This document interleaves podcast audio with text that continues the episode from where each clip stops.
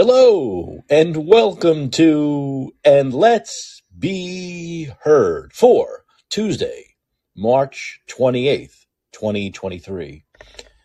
I'm Mike Caccioppoli. All right, all right, all right. Let's see, where are we here? Tuesday night, big, big Tuesday night show. A lot's going on, as usual. A lot's happening um, in this ever fast paced, changing news cycle that we find ourselves in, where major things happen. And I mentioned this in yesterday's show, where major things happen, like like school shootings and stuff like this, and and the news media used to spend um, a decent amount of time on all these issues, right? They used to spend a long. The cycles used to be longer. The news cycles are becoming shorter and shorter now and I think in the news industry, uh, uh, these cable news stations, CNN, MSNBC, Fox News, the people who run these stations seem to think everyone has a very short attention span. Everyone has an extremely, extremely short attention span. So the news cycles are getting shorter and shorter and shorter. They don't, in other words, they don't want to cover any kind of a, any story for a long period of time, right? They want to shorten it. They will, if new things happen within the story, they'll cover that. But gone are the days where you're seeing these stories covered for days and days and days. And also, uh, what I've noticed are a lot of these segments are so tight now. You know, if you watch these cable news stations, you'll find that most of the interviews are very short, a minute, two minutes, Every once in a while, they'll spend three or four minutes with someone that they're interviewing, but they're very short. To the some uh, some extent, some of these segments are so tightly produced that the the host will ask a guest one question, and the person will answer that one question in 30 seconds, 45 seconds, and be okay, thank you, and they move on to the next topic. So it has to. It's, it's sort like short attention span theater, where the assumption is that Americans don't have very long attention spans, that they want things to go quickly. I don't know if that's true or not. I don't know. They they do focus groups, and I'm sure in those focus groups they're told about this. People say, "Well, we don't want long segments. We like we like in an hour show five, you know, well, let's see, six or seven different stories covered, six or seven different interviews. We don't want in a one hour show. Remember, if you're looking at a 60 minute show, like uh, on cable news, on CNN or Fox News, it's really only 40 minutes if you take out the, the 20 minutes of, uh, of, of commercials. So, you know, it's 40 minutes. And I'm telling you, in that 40 minute period, they often cover between six and eight different issues. They'll have six, seven interviews that'll last maybe a minute or two each it annoys me because I'll really be into something. I'm like, okay, this person's doing great. I like this interview. I'm really interested in this topic, and it's over, and then go on to the next one. And it has to do with the short attention span of Americans. And this also feeds into the idea of this gun control, right? Whenever there's a, a shooting, a mass shooting, there's always this talk about gun control. Now, now remember, here's the interesting thing. When there were shootings every day in our in our blue cities, in our cities run by Democrats like Chicago, and you know we'll often see in a weekend there are like twelve people shot dead in Chicago. There's never call for gun control. Then it's interesting that when these shootings happen in inner cities, often by blacks, Democrats don't call for gun control. But when there's a mass shooting, and as we know, and this is the truth, most mass shootings. Lately, it's changed. The demographic has changed a little bit lately. Now we're getting not only black people doing mass shooting, we're getting trans people, but for a very long period of time. I think if we go back over 10, 20 years, most of the mass shootings are done by white people, white men. They have no problem calling for gun control. But all the regular gun crime that we see committed, which is, of course, 99% of the violent gun crime committed in big cities, inner cities, you don't see Democrats coming out right away and saying gun control, gun control, gun control. Very interesting dynamic. We'll get back into that. we'll definitely talk more about the the Nashville Covenant School uh, shooting. Um, very interesting video out today of the. Has, anyone seen the body cam image? The uh, body cam stuff. I mean, it is these body cams. This looked like it was shot by Quentin Tarantino. I mean, this is so incredibly clear and just incredibly scary stuff. We'll talk about that later. But there's something I alluded to yesterday, and I actually forgot to talk about it. And I'm glad I forgot to talk about it because I have a, a guest on today, a very special person who will talk about what's going on in Israel with Bibi Netanyahu, who was just, I need this explained to me. Was he reelected? Did they have a real election? Was this like a real election or like a Biden election? What was this a real election where the people of Israel put him in power for the is it the sixth time or something? I need to know. But anyway, he is the prime minister again, um, and uh, now they're having these protests because he wants to do something regarding the judges, where I believe he wants the judges to be elected in a different way or not elected. He wants the he wants the him. He wants he to be able he wants to be able to. He wants the prime minister, whoever that may be, right now it's him, I believe to be able to decide who the judges are the way a president can here for the Supreme Court. I believe that's the idea. So anyway, he he wants to change things up, which many people say is an authoritarian move. But he's saying it would then just be basically what we have here. But there are protests because people don't want the change that he wants. So, but I'll get more. That that's that's my very layman's view of this. I'm not exactly sure. So I have on uh, an expert in this area, someone who was in. He's been on the show a few times. He was in the uh, Israeli army. He spent some time in the Israeli army. He he he visits Israel often. He knows the political dynamics there, and he's going to talk to us a little bit more now about uh, about this about this issue. So uh, right next to me as a speaker is domestic. Up, oh, did you? Is it work? Yeah, there you are. Hey, how, how's it going, domestic? Thanks for Hello, hello, Mike. Thanks for having me again, and uh, thank you for this introduction. I also want to mention that I grew up partially in Israel. I don't know everything, but I think I can I can provide some useful insight tonight. Right, let me ask you a question. Sure. First of all, was was Netanyahu reelected? Absolutely. So um, even his biggest opponents are not going to accuse him of um, elections not being, you know, real or legitimate. There is no such issue. There's no, there's no mail-in voting. The results are known within a few hours of voting. So nobody doubts the legitimacy of election there. Okay. They just, they, they didn't, they wanted him out, but then they wanted him back again. Is that, is that, I mean, didn't they well, just chase him out? Well, they have a coalition system where a, a, prime a prime minister's party never has enough votes to have a coalition, so they have to convince other parties to join. And if there is a conflict between different parties, then the coalition falls apart, and then they have you know elections all over. So that's the reason. Okay, so he was reelected, um, but the people there now are very upset because I'm seeing a lot of protests. So why? Are they protesting? Right. So let me let me talk about protests in general, and then talk about specifically because you were essentially right. So these are interesting process because you know they had COVID and vaccine passport pro- protests, which were pretty big, but there was very little media coverage because just like you know the media here, the M- everybody lied and censored them, and so that didn't go uh, very far. But these protests are very different for several reasons. First, they're massive. It's estimated that about 10% of the population are on the streets, blocking highways and major roads several times a week. There have been huge strikes of workers in all sectors. Apparently the airport has been shut down now for several days. The stock exchange is going to close tomorrow. And um, a lot of the local governments are on board with these protests and they're against what Bibi Netanyahu is trying to do. Also, this time the media is on board with these protesters and they are providing full coverage of what's going on now. What are these pro- protests about? So Netanyahu proposed this new judicial reform, which would take some powers from the Supreme Court and how the judges are elected, and would give it to uh, to the uh, executive branch. Mm-hmm. Um, now, the protesters, which are mostly the liberal elite, they're professors, engineers, other white uh, collar workers. They're real liberals.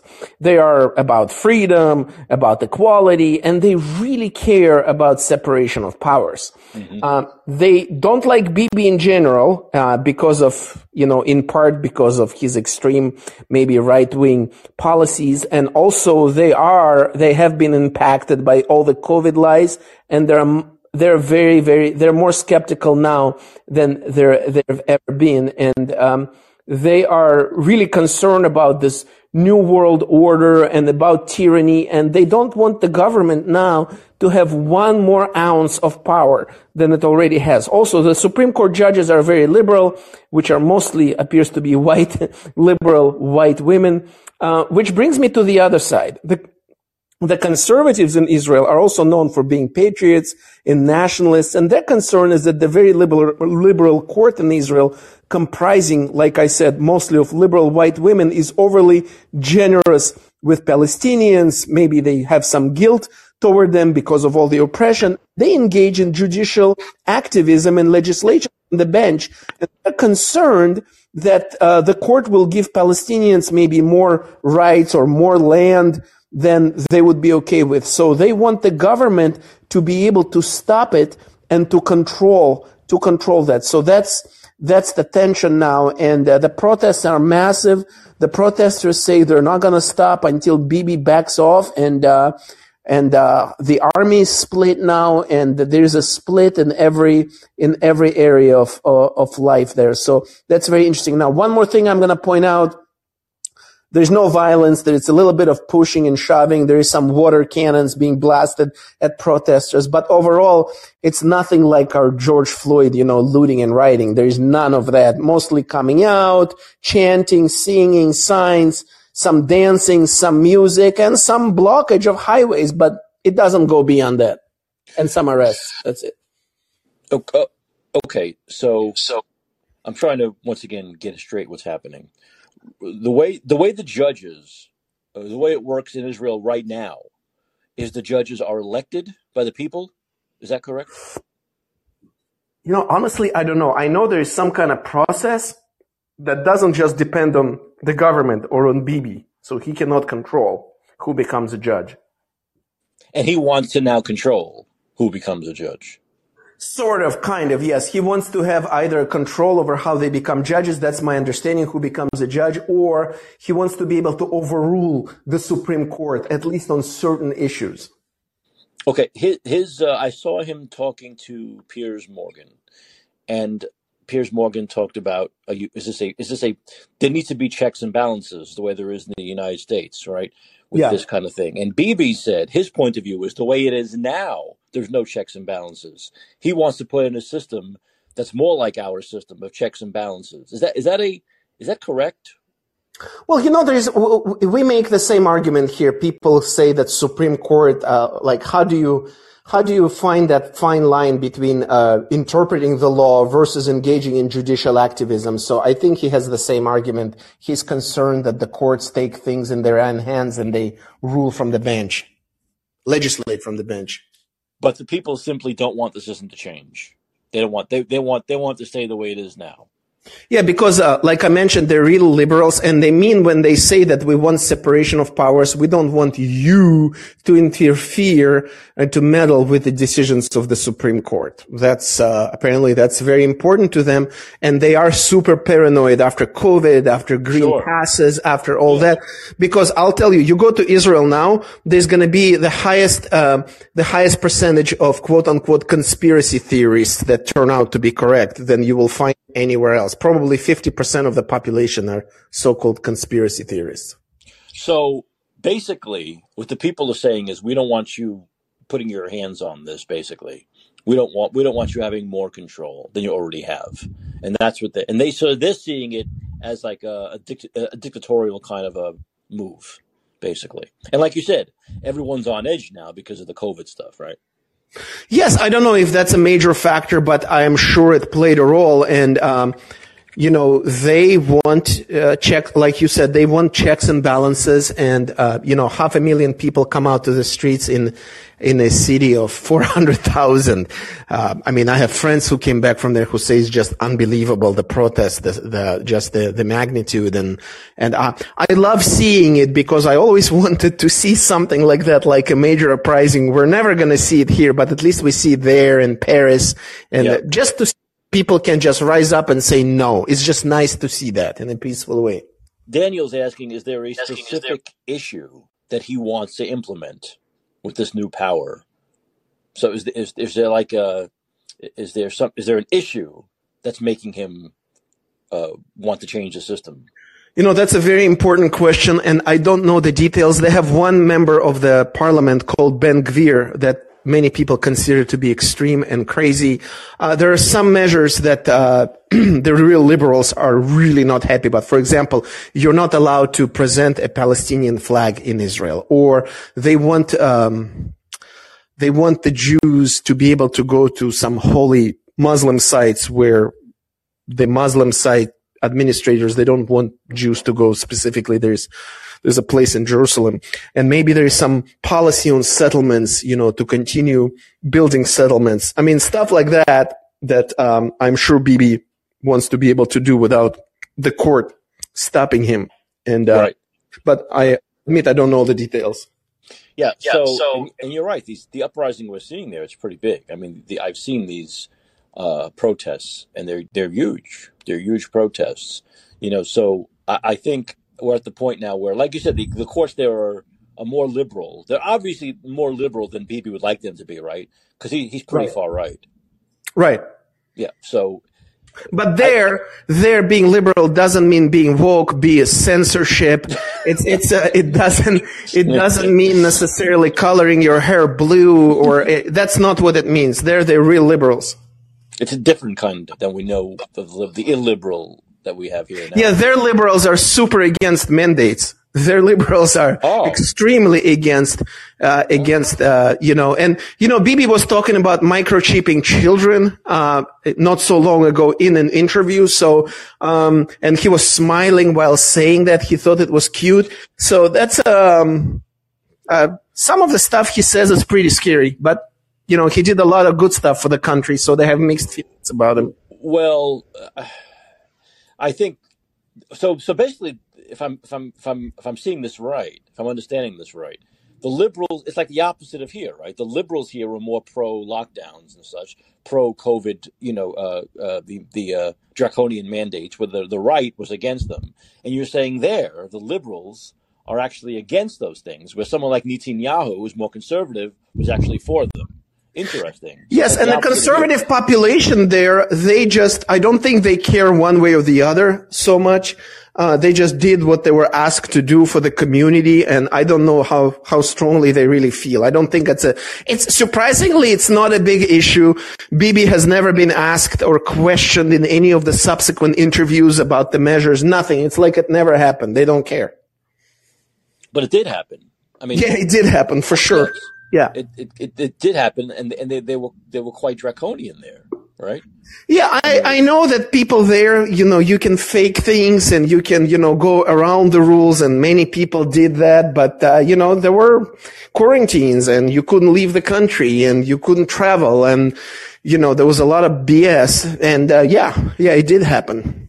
Okay, so I guess we're getting a better handle on, on what's happening there. Do you know? Have you heard how this is going to play out? I, I I've heard the last report I saw on this is that because the people have been so strong about this, Bibi's going to drop it. Well, yeah, so he suspended. There's an emergency meeting. They also have a president, like uh, Britain. You know, they have a queen and a prime. Right, right, right, right. They also have. So they have this emergency, and they're going to suspend this they're going to, because people said, and they, it looks like they mean it, that they're not going to stop protesting. So the power of the masses repeats itself over and over shows that if people come out, that's it. Um, yeah. You know, it didn't work in Iran so much, but Everywhere else, it works. I was going to ask you, what would it take in America theoretically? Because we know you can lock this place down forever. Nobody's going to come out. People will starve and die before they come out. We know that. Or they'll move somewhere. What would it take for a massive uprising in America? Would the draft to a war with Russia, would that cause an, uh, an uprising? I think a draft would. I think, I think people have said that for a long time now. that a draft would cause some kind of an uprising. You don't think they'll just pick up their bags and move to uh, Bali? No, I think no. I think a draft would make people quite upset. I really do. I think that, but anything short of that, I don't know at this point. It's a, it's a, t- it's a tough question to answer because we've seen over the last three years, boy, people here can take a lot, a lot of punishment, right? Yeah, before yeah. they do anything. I mean, the Yeah. the uh, the uh, I guess the masochistic nature of people here is stronger than I thought it was. Yeah, and uh, and um, yeah, it's um, it's um, it's it's remarkable. Uh, people's patience exceeded all of my, you know, um, uh, all of my expectations, so to speak. But it's just nice to see that somewhere in the world, people are able to unite, well, regardless if you agree with them or not, whether they're right or wrong, doesn't matter. Um, that people are able to uh, rise up like this and uh, cause an impact. That's just good to see. It is now. While I have you, thank thank you by the way for clearing some of this stuff up here. Thank But you. while I have you, I know I know I know you're a gun enthusiast. You're a big you're a big uh, uh, Second Amendment guy. Um, Yeah. So unfortunately, we have another horrible shooting, and uh, the usual suspects are coming out and using it, as I've been talking about it, as a political weapon. You know, we know who they are: the hair gel king of California, the the president, so on and so forth. Um, but what's interesting is I always wanted to get your your opinion on this. So, in this particular incident, it took the police about 15 minutes to get there, right? Yeah. About 15 minutes. So the police show up, and we saw the video today. Have you seen the video, the body cam footage? Yes. Okay, so we see them coming in and taking the the person out. Okay, now I, I'm just wondering. Like I know this is my my imagination I'm using here, but what if there were, what if those good guys with guns were stationed at that school, and they were able to get on this horrible killer in let's say a minute instead of 15 minutes. Let's say they were there. Wouldn't that have made? Don't you think that would make a difference? Uh, well, it would only make a difference if they stopped him, if somehow they knew that she was bringing weapons and they were visible and they would stop right there. If they, a minute is more than enough to kill, you know, six people. Uh, but, uh, I don't think it's realistic to have armed security personnel in every school. I don't think anybody has budget except private schools. We would have No, to, no, no, no, no, no, no. But we do have the budget. Look at the money we've sent to Ukraine. We have the money. We have the Oh, money. But but but but sending money to U- Ukraine's border no, Ukraine more important. more important. How can you compare money laundering for NATO with, uh, our children? How can you Once again, compare? right? We we have the money. The idea, what you're saying is, we don't want to spend the money, but we have the money. Okay, the money's there, and it wouldn't take. I don't think it would take a hundred billion dollars. We've already spent about you know 100 billion. I don't think it would take a hundred billion. So we have the money, but my my uncommon sense says, isn't it better to have those armed people there to begin with than have to wait 15 minutes for them to arrive? Now, here's the thing: we haven't tried it, right? We don't You know, that, uh, that all, brings, it's, it's all theory that it's not going to work, or maybe that it's going to work. that brings me to uh, this point that when I went to middle school and high school in Israel, this we had one security guard and he was armed. He had a regular handgun. Yeah.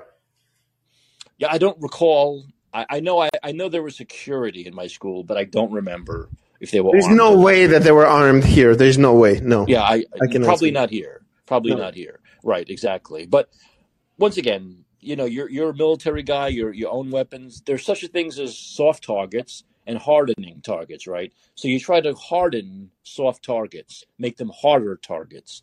To me, that's just a common sense involved. And once again, the the idea of there there are only two um, reasons the left has. Well, I, I know I know the major reason is because they want this to keep happening because they can use it as a political issue. They can use it as an issue to to raise money and win elections. So they don't really want a solution to this. It takes it takes one major issue, the gun issue, away from them. But they won't say that. But what they will say are two things. And the the you said it already. It's too expensive. But that's bullshit. Because of the money we just spent in the Ukraine, not even half of that would secure every school in this country. But number two is they say, oh, uh, you know, we don't want our schools to become prisons. So the aesthetic of the schools are more important than the lives of the children in those schools. But those are their two main reasons that you can, lack of lack of a better term, shoot a million holes in, which is money and the aesthetics. I think both are bullshit because if you really want to protect the children, if you really want this uh, these shootings to to uh, not totally stop, they never will. They happen in every country, but to really limit them and have many fewer than we have now, I would think that putting a deterrent at those schools in, in the forms of good guys and women with guns would only help. It can't hurt. And then, Yeah. we, Yeah. once this manifesto comes out, we'll talk about the manifesto in a minute. From what I'm hearing, reports are that this person, this he, she, whatever, whatever it was, um, said that there were other targets, but those places were secured with guards. So she decided to go to the school she knew didn't Right. have any guards. So Right. right there, you have the killer saying the armed guards are a deterrent, right? She just Yeah. told us this. Yeah. You know, on the issue of Second Amendment, um, there is one argument that uh, the Democrats make that I don't have a good answer. Well, maybe I do. I wanted to see if you have an answer. They say, well, can we just ban the, the rifles, the A, AR-15, AK-47? Why can't you just be happy with handgun as a self-defense? My answer is, well, all of these rifles are semi-automatic anyway. They can only, you know, you have to press the every time. So what's the difference? Yeah, they can shoot more precise. They can go further, but, uh, but, uh, I don't have a good argument against that. Do you? No, it's bullshit. The idea of banning assault weapons is bullshit for two reasons. One, they were banned at one point, and all the studies done showed that mass shootings didn't didn't stop. They didn't limit mass shootings. There were as many mass shootings before, during, and since the assault weapons ban. So we know through like actual evidence and facts that the assault weapons ban, which I think lasted for a decade or longer, didn't do anything to limit the amount of mass shooting. So we see that's something we tried already. We didn't try fortifying the schools. We tried the liberal way of getting rid of assault or do, putting assault weapons ban, which of course didn't get rid of assault weapons at all, but put an assault weapons ban technically into effect, and it didn't help. But also the fact that most of the shootings, most of these shootings, mass shootings and other shootings, happen with handguns, regular old handguns. In fact, Mhm. the one before this, or the one before that, I lose track, was with a handgun, and more people were shot. So it's it's once again the assault weapons thing is just a narrative of the left. Okay, it's just Yeah. their narrative. That's it. That's that's their goal. Their goal is that political narrative of putting an assault weapons ban in and being able to wave the flag and say, "Look, we we won. We won."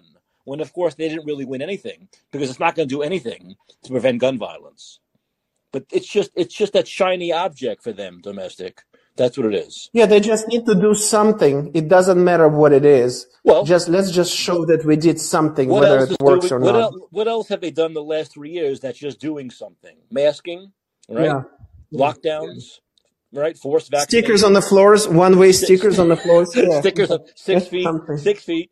Right. Yeah. We, we, we see what just doing something, not only does it do nothing, but it can do more harm than good, you see. Yeah.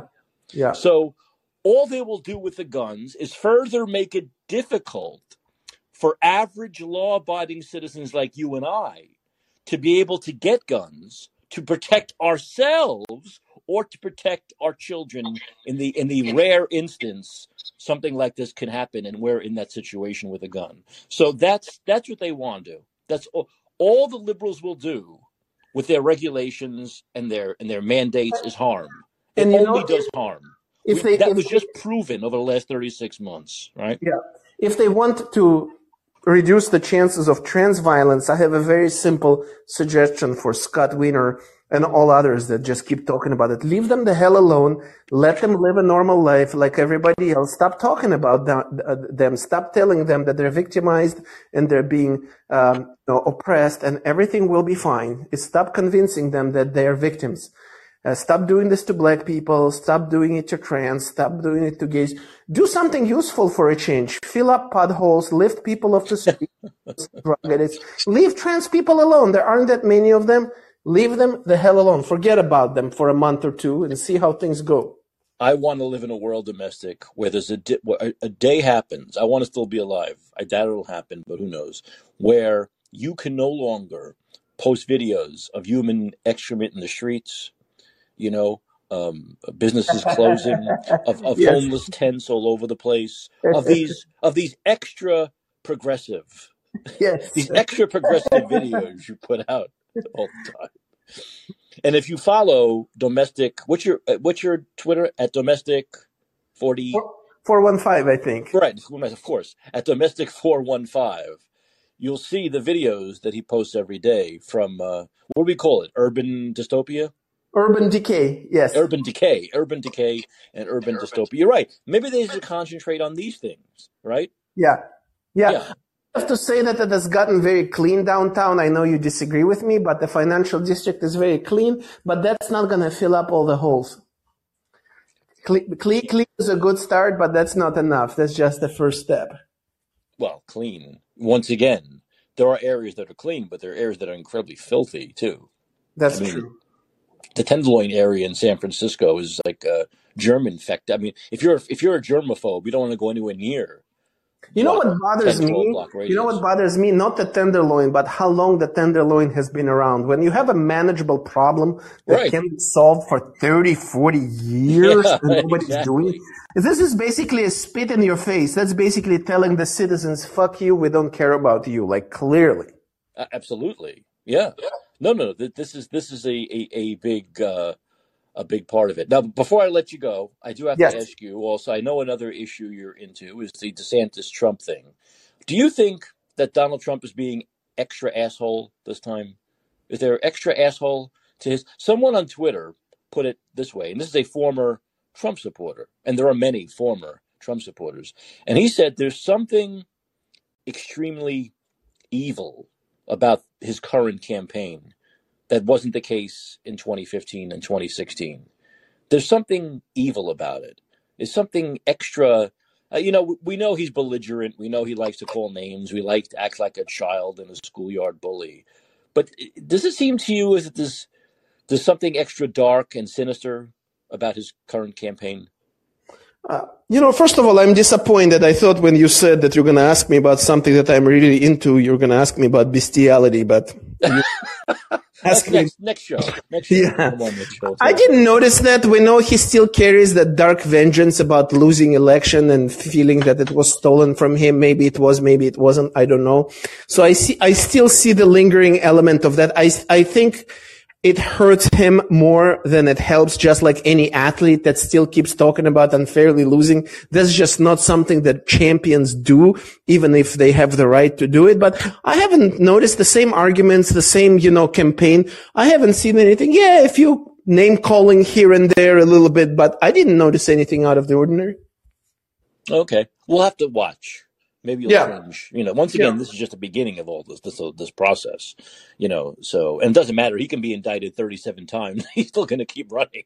He's not going to. Uh, like I said, you don't become Donald Trump by quitting. You don't become right. Steve Jobs or Elon Musk by quitting. Right. Right. So, exactly. Exactly. Yeah. yeah. They really they really got to take you down. They have to force you down. You're not just going to quit. That's obviously the situation. But I'll talk more about Trump and other things. Hey, domestic. Thanks. I Thank you very much, Mike. Thank you. Sure. Thanks Thank for clearing up the Israel thing. That's My pleasure. Thank you. Okay. That's My pleasure. Right. Thanks. All right.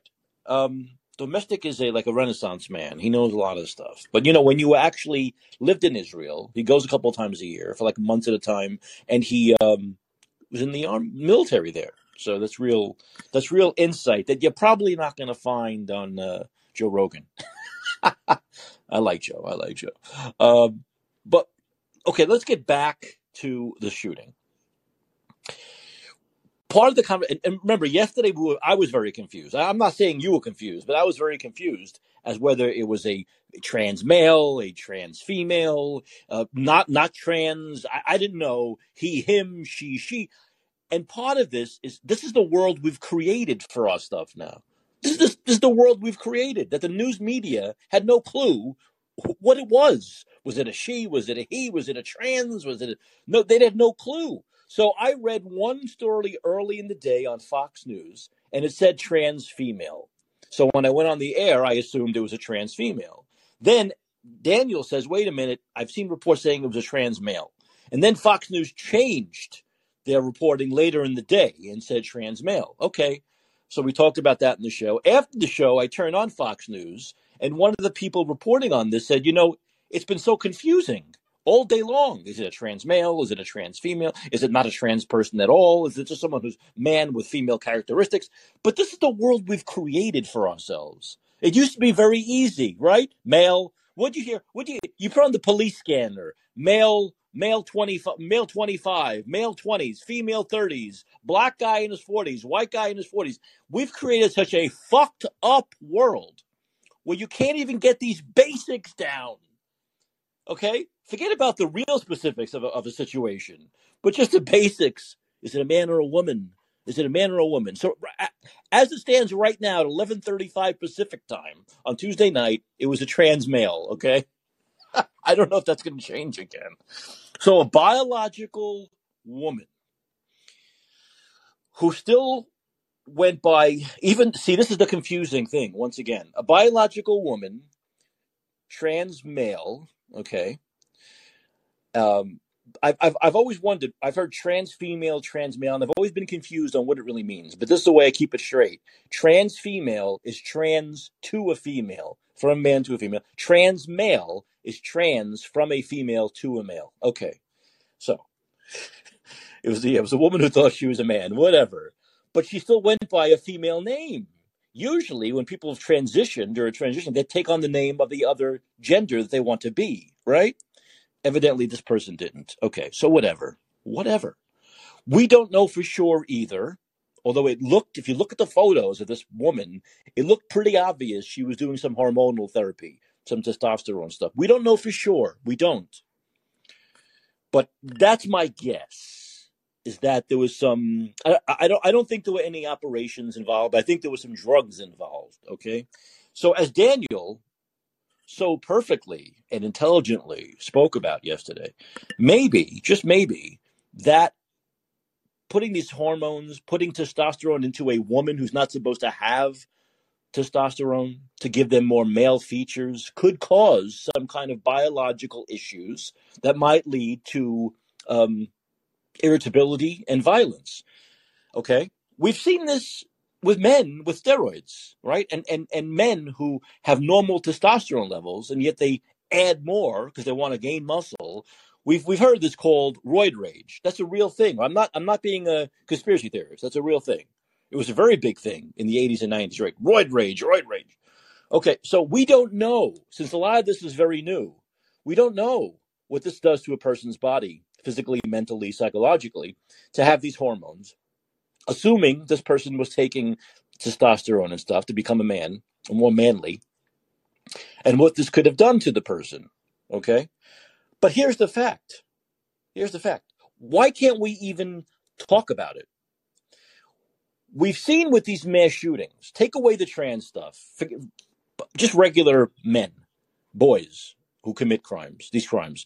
We often see they were on all these drugs, whether it's depression drugs or Ritalin or this, that, and we have no problem talking about that, right? We say oh, maybe this could contribute to their to their nuttiness, to going off the edge. But now with this, we can't even talk about it. You can't even hint at it simply because of wokeness and political correctness. No other reason. There's no reason why we shouldn't be able, especially since some of the mass shootings as of late have been trans people, how fucking around with your biology like this could cause something like this to happen, could cause these things to happen. Right? So, what happened today is uh, Marjorie Taylor Greene simply spoke about what we were talking about on yesterday's show that it could be the hormones could be to blame for this. Okay? She said, stop blaming guns. How many hormones, like testosterone and medications for mental illness, was this person taking? Okay, L- let me read that crazy statement by Marjorie Taylor Greene, who, of course, the left loves to make fun of.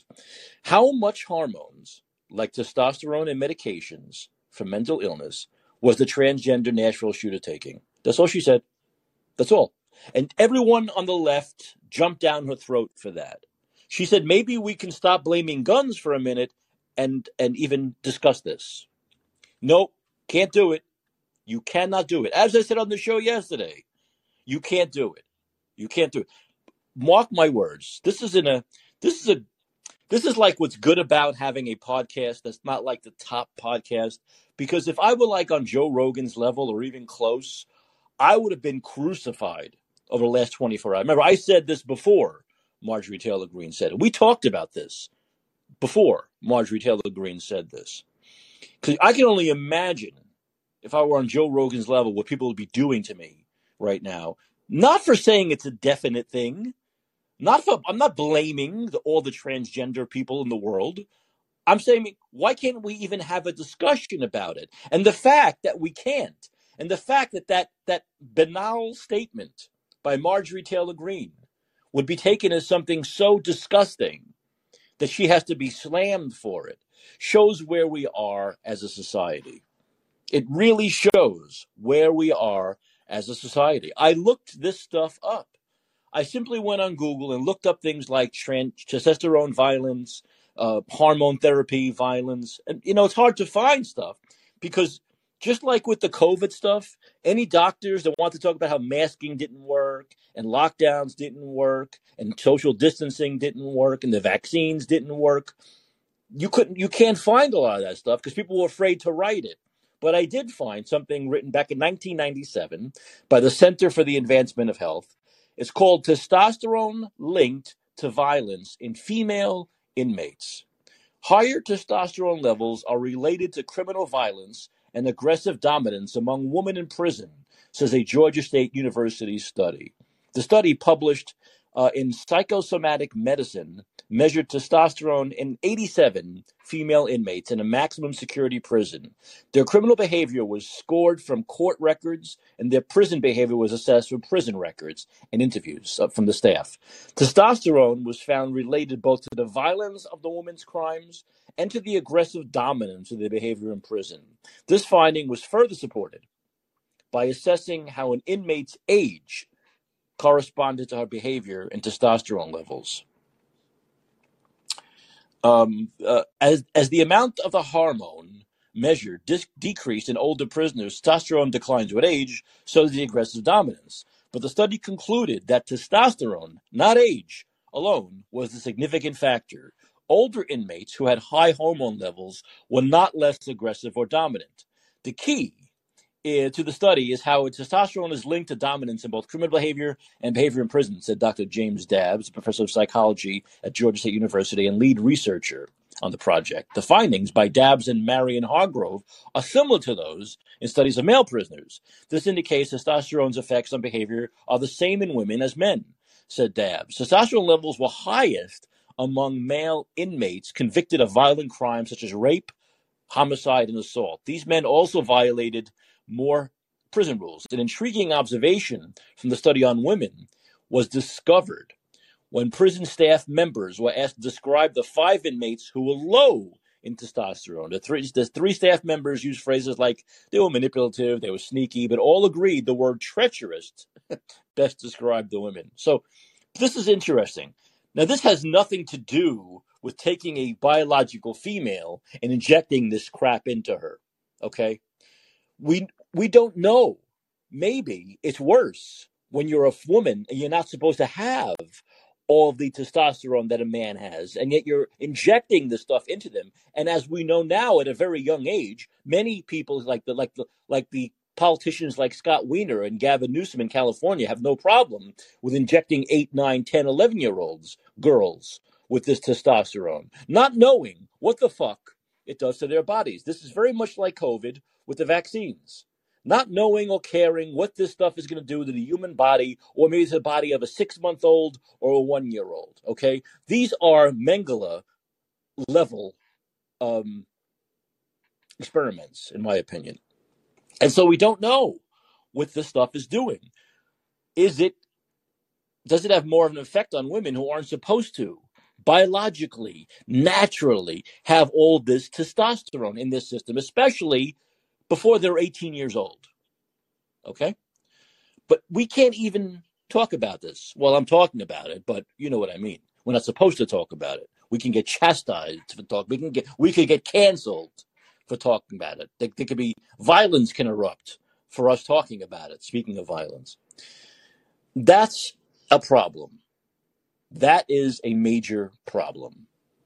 Daniel, what's up? Um, yeah, um, I just want to point out that um, there is no shortage of, of, of scientific articles pointing out um, what corticost- what any steroid does to um, uh, human behavior. Uh, when I was in medical school, I still remember this acronym, Bob's Chimp. Uh, Bob's Chimp st- stood for the uh, many side effects that steroid hormones cause. And one of the B's stood for behavior, and the P stood for psychoses. Um, it was it has been as known about as long as we have known about steroid hormones. And steroid hormones are anything that if you hear it's got an O N E N N, an ON, so aldosterone, cortisone, testosterone. We have known forever the um, uh, behavioral uh, um, um, changes that it, it, causes in human beings. Um, frequently, no, but Daniel, did, I, frequently, Daniel, uh, frequently causing psychoses. Okay, let me just interrupt for a second. I, I know there are articles about that. I found one, but you can't find many articles about how how this stuff affects trans people. You know, people who are transitioning. That it affects really it, it, Yeah, it doesn't matter trans people yeah. or not. It affects everyone, men and women it affects their, their, their behavioral changes. It causes great behavioral changes and can even cause psychoses in people. This, this, whether assume that it affects trans people in the very same way that it affects everybody else. I, I, I, I'd like to, I'd like to see articles written about that. When will that? No, happen? there's there's there's no reason that these trans people don't have a biology different than the rest of us that is that that is going to cause them to react to steroid hormones, uh, to steroids in general, different than than, than everybody else. Um, it, it's it, there, there's there's no question. There's absolutely zero question that they are going to have behavioral changes and psychotic changes depending on how much steroids they get. And, and can, and can that be worse here. if you're injecting 10 year olds? If you're starting at 10 years old? What's the question? Can it be even worse if you're oh, starting yeah. this at 10 years yeah, old? Well, yeah, yeah, it, it, it causes behavioral changes in, in children and, and psychoses in children too, and it causes all kinds of other things. Um, there's something that's called uh, hypergonadism um, that happens in males where they are appear initially they grow um, they're initially bigger than their than their peers at their age.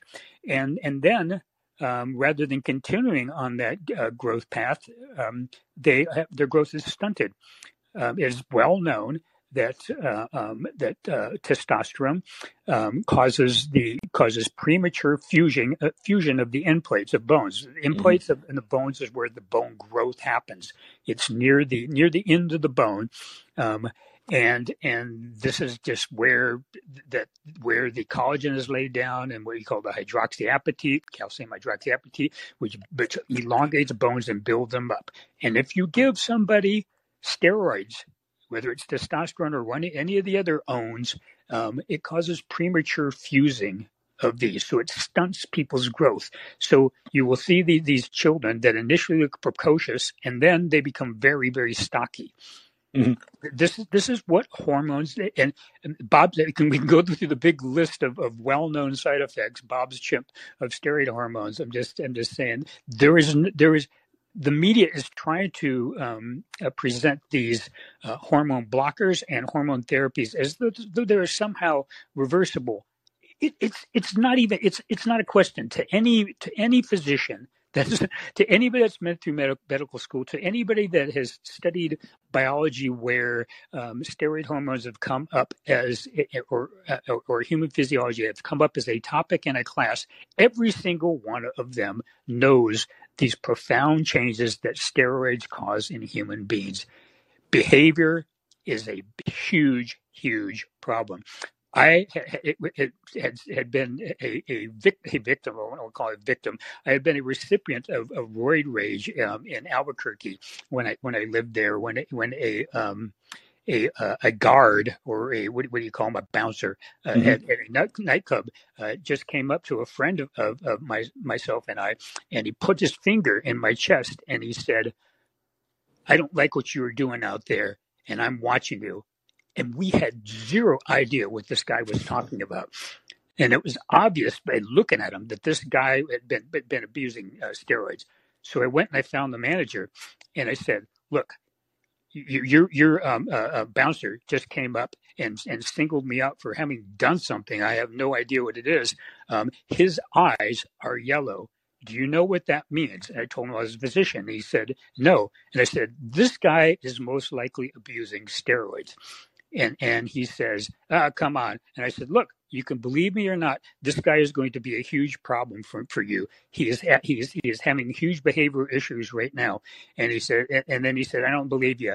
Well, a couple weeks later, this guy was was uh, picked picked up for violence that was committed there in that um, particular dance club. Yeah, yeah, that's I've seen him. I've seen him at the gym. I've seen him at the yeah. gym yeah, and so and and, and I was uh, when I was a medical student on psychiatry, uh, seeing a patient who was a female bodybuilder who was building, building steroids, and it was just amazing to, to, to watch the difference in personality be, between her and a normal female.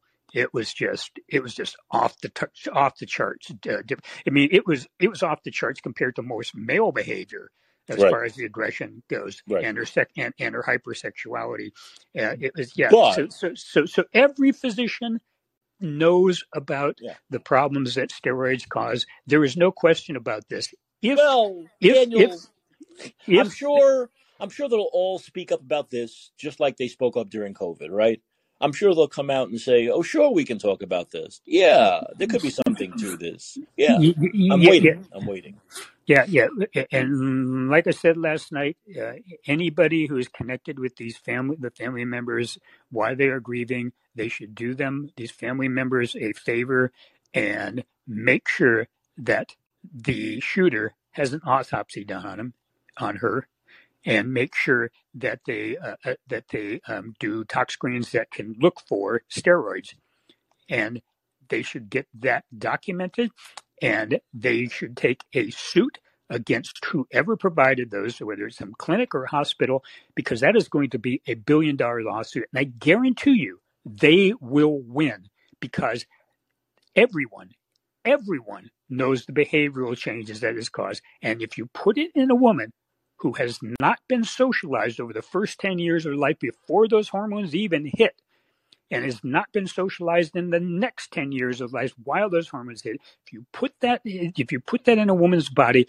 they will not know how to cope with these new feelings these new emotions and this new emotional lability. They simply will not know how to cope. And you can look at this girl. I've looked at pictures the, the um, audrey um, hale. I've seen mm-hmm. pictures of her posted today when she was an art student just over a year ago. I saw that look yeah. look like a typical uh, uh, typical female, right. cute cute girl, mm-hmm. um, p- petite girl.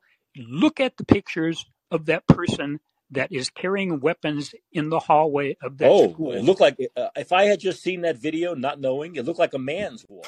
Yeah, look at yeah. that person's arms. That person's right. arms look nothing like the arms of of that art student when she is an art student. Yeah. A lot of people are, are blaming this kid this this 28 year old, I'm still calling her a kid because I'm, I'm old. Um, a lot of people are blaming her, and she deserves a lot of blame for getting sucked up in the social contagion. But there are people out there that know better, that prescribed her something that she shouldn't have been prescribed, and, and they are right. as responsible Let me ask you, she in this. I want to ask you a question. Is this mostly? Would you say, from what you know, mostly a testosterone induced thing? Are there other hormones? That she could have been taking as well? It's unlikely that she would have been taking anything besides testosterone-like hormones if if if she was trying to so-called transition. Uh, if she was abusing if, if she couldn't get the uh, prescriptions legally, legally, and was abusing them illegally, yeah, maybe someone could have given her cortisone, um, and she and she could have taken delivered that systemically. And all steroids have to to varying degrees uh, anabolic, that is muscle building Right. uh, uh, um, uh, uh, type uh, of, uh, of, of effects. Um, there, there are what we call glucocorticoids, or what we call, what we call mineralocorticoids. These are all steroid hormones. Some affect the kidneys, and, and uh, what's called and, and salt retention and salt metabolism. Some Mhm. affect uh, uh, the uh, metabolism of glucose. Those are glucocorticoids, and then there's the anabolic steroids that that, that more affect um, um, uh, male-like characteristics of muscle building, etc. But they all all have the same effects, but to mm-hmm. varying different degrees. So yeah, she could potentially, as as well, has been illegally obtaining some steroid hormones just for the purpose of getting that anabolic effect. We don't know at this point, but she looks very different Of course, absolutely. as a as an art student Oh, and also her her walk when she's walking with that gun, it looked like the typical. You know when you make fun of the bodybuilders, they walk with their arms out, Yep. right? That's what it looked like. It looked like she Yeah. was walking like a Neanderthal. Yeah, You yeah, know, it, yeah. I, I, right? So yeah, I I walk that I walk that way, and, I, and I'm very conscious of it. When when I'm out working out, I, I walk like a normal person during during most of the day, and and I go work out, and, and you know after doing like uh, one set of, yeah, of, of, exactly. of 30 chin-ups, your your arms get so pumped up. I mean, you can go your, your arms will literally increase like maybe like. Uh, at least an inch in diameter Sure. during during uh, when, when you're working out because of the blood flow in there hmm and you're also and you're walking like this ape person and, and, and you Yes, can't like an ape, like an ape. Exactly. yeah Yeah, that yeah, that's what happens when, when you get this this this this quick muscle growth. Right. So this is the thing, though. I understand. That. Let's say we're. Let's say you and I are right. She was taking a lot of testosterone, too much, too fast. It caused this aggression, this roid rage kind of thing. Obviously, obviously, there's a lot more to it because there are plenty of women who take these things and don't go around killing nine-year-olds. Right? There are plenty of people who have roid rage who would never be able to shoot a nine-year-old, let alone three of them, with an assault weapon and kill them. So obviously, there's more going on here. You know, and we can only assume until we see that manifesto. Maybe there's something else in that manifesto that will give well us you take you know. But there's take obviously more going on here, yeah you you know. take a young person like like this woman you fill their their heads up with delusions that they can change their gender you fill their heads up with persecution of of of trans so-called transgender people which don't exist because no one has ever changed their gender you fill their, their heads with this persecution complex and then you inject them load them up with, with plenty of testosterone on Mm. board and they're just a time bomb one It's like a toxic, waiting to go off whether whether they go off or Yeah, not is could be a matter of luck but they are a time bomb yeah. No, you put it all together there very well, Daniel. I mean, there's a lot of different elements coming here, but it's like a very toxic cocktail. And like you said, at any point, it could explode, and it might just explode. It might just explode once every ten thousand times or twenty thousand times, but it lots of explode. It, it will. Yeah, You know. and, and lots of people that that so-called transition, lots of women, women that so-called transition to try to appear as men, as men, they stop their transition process because they simply cannot handle Mm, the emotional lability that occurs as part of of in, uh, of having testosterone on board. right. It, Yeah. it's simply so uncomfortable to them that they can't. They, they're they're they're physiology. They, they aren't men, and and I mean, men, we have high testosterone levels because because our bodies, every aspect of our bodies, are designed to metabolize that testosterone and do something with it. Um, we've evolved lo- over uh, hundreds of thousands of generations Well, and way and beyond, and, and, to yeah. do exactly that.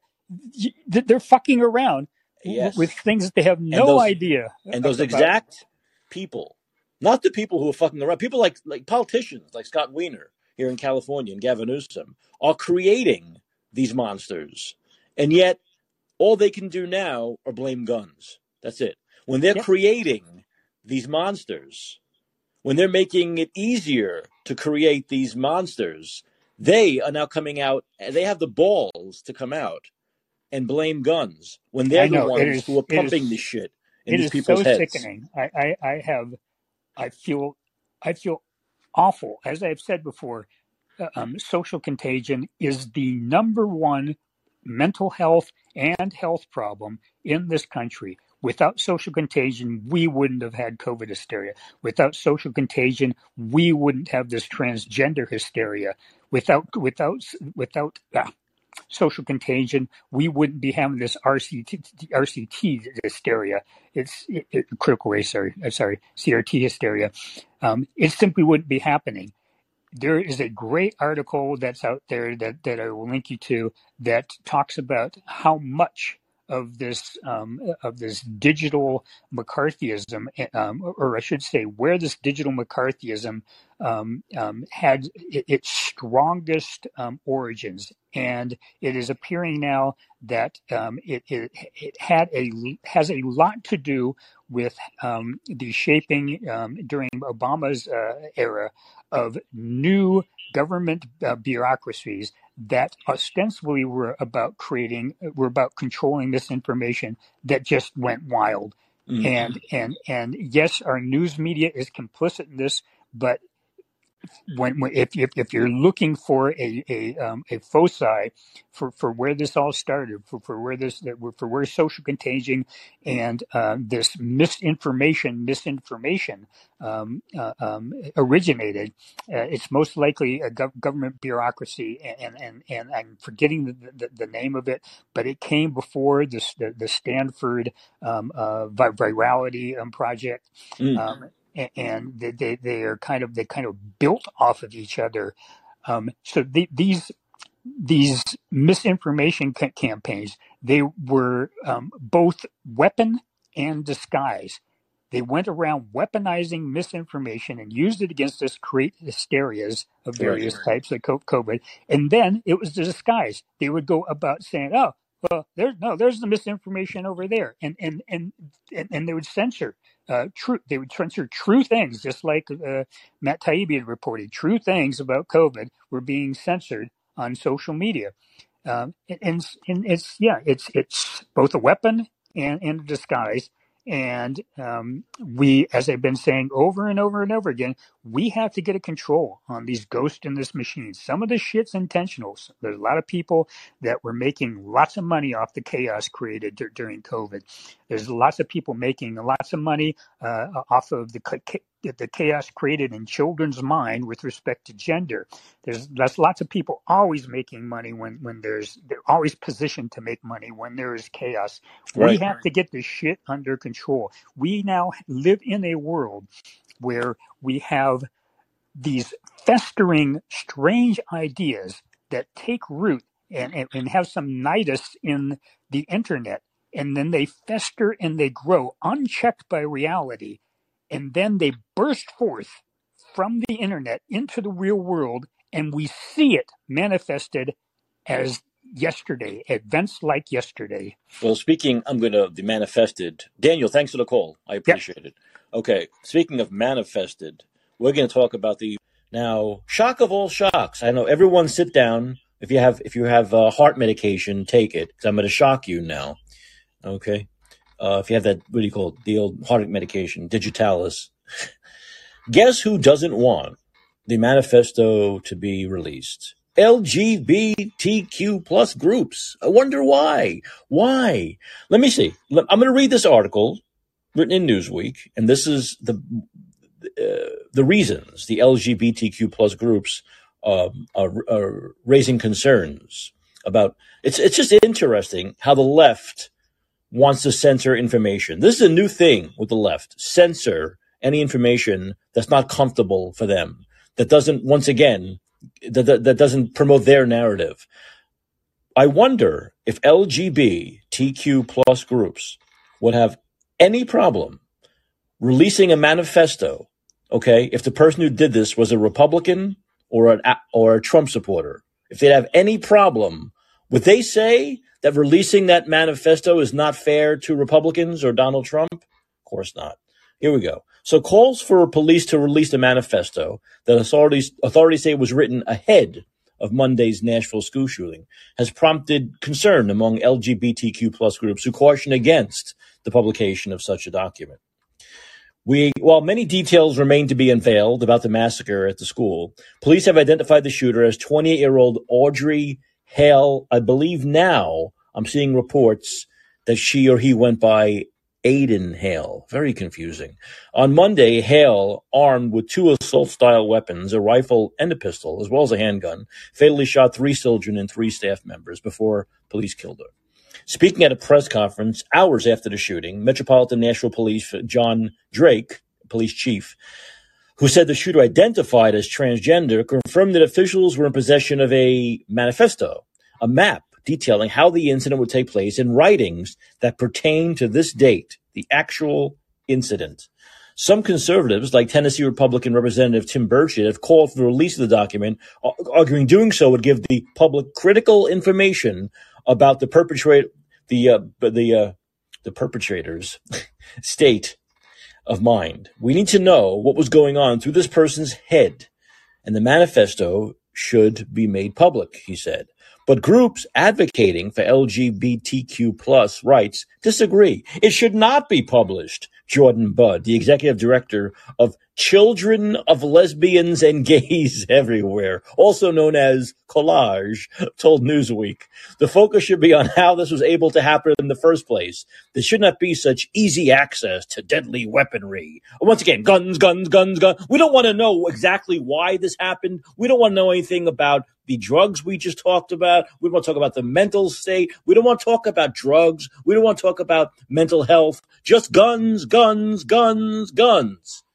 Charles Moran, the national president of Log Cabin Republicans, a GOP organization that advocates for equal rights for LGBT, there's, there's serious consequences for the public release of the manifesto. While it would certainly give insight into the motivations of this deeply troubled individual that could help shed light into root causes, we know from tragedies like this that additional glorification of the shooter could inspire others to take similar violence for attention. I agree with the first part of that statement. I don't agree with the second part. Laura McGinnis, a spokesperson for PFLAG, agreed, telling Newsweek that publication of these documents could increase the risk of contagion. I think that's total bullshit. She said that while the manifesto could help law enforcement and policymakers identify potential warning signs to prevent future tragedies, ultimately the contents don't change the outcome of the tragedy. So this person, this person who thinks they're intelligent, actually says that the manifesto could help law enforcement and policymakers identify potential warning signs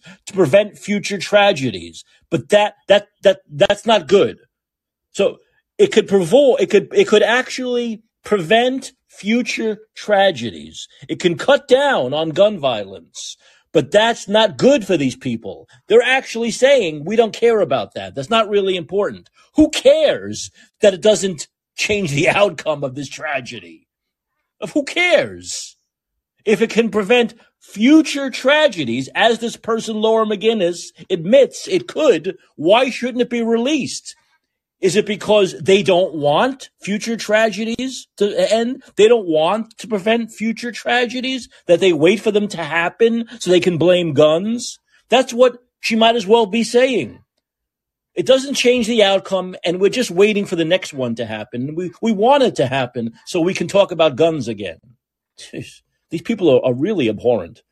Regardless of the shooter's intentions, the real issue here is the ease of access. Once again, deadly weapons, deadly weapons, deadly weapons, all children, gun violence, gun violence, gun violence, gun violence. That's all they can say. And the rest of this article is basically them saying guns, the issue's guns, guns, guns. I mean, this person actually said in black and white that preventing future tragedies, which could possibly happening, happen if we release this manifesto, doesn't really matter.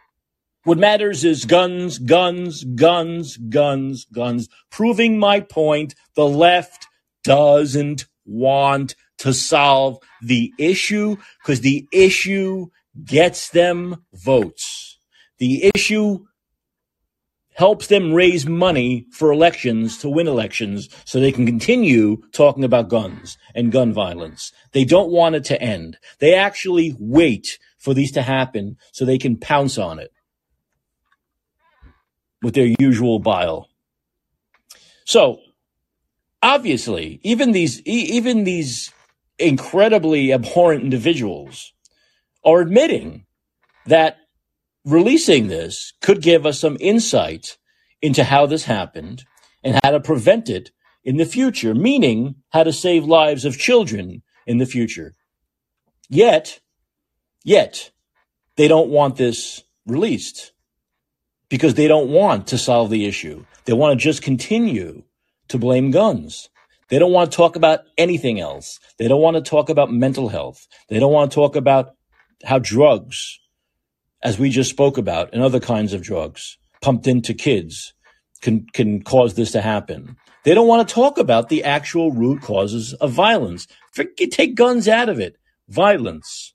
People to commit violence. And people will always be able to get access to guns, no matter how many they gun laws they try to pass. Okay. No matter how many bans they try to pass, people will always have access to weapons of destruction, mass destruction if they want. Period. That, that's reality. And I believe in living in reality, not, not alternate realities. Not, once again, alternate, creating alternate realities used to be called insanity. And they would give you a pill that would kick you back into the real world, hopefully, if it worked. But now we create these alternate realities and we actually, we have to actually pretend that these are real realities. And I'm not doing that. I refuse to do that. I live in the real world. Okay. Period. The real world where actually it matters when you talk about real concrete things you can do to prevent these things from happening, whether it's addressing the drugs, whether it's addressing the mental illness, whether it's fortifying the schools to make it harder for these people to do these things. That's the world I live in. Okay? And they constantly say the same stuff. Common sense, gun safety legislation. But the problem with that statement is nothing they propose is common sense. It's all the opposite of common sense. That's the problem. There is no common sense when it comes to their gun laws. There's none. There is none. In fact, all of the common sense stuff, like background checks, so on and so forth, we already have those. They have those everywhere. Okay. And it's especially tough to get guns in cities where there's the most gun violence, which shows that gun laws don't stop gun violence. Seriously, I, I, I want to bang my, my fist down on this table right now. How much more evidence, how many more facts do we have to have access to when we finally realize and say gun laws don't stop gun violence? Gun laws don't stop criminals from creating crimes. Gun laws don't stop mentally disturbed people from doing violent things. Gun laws don't stop evil people from doing evil things. Gun laws stop law abiding citizens from defending themselves. Gun laws stop law abiding citizens from killing these people before they kill children. That's what their gun laws do. But then again, I live in the real world. I don't live in a fantasy alternate reality of PFLAG and these ridiculous groups. What a ridiculous group. COLAGE, children of lesbians and gays everywhere. Are you serious?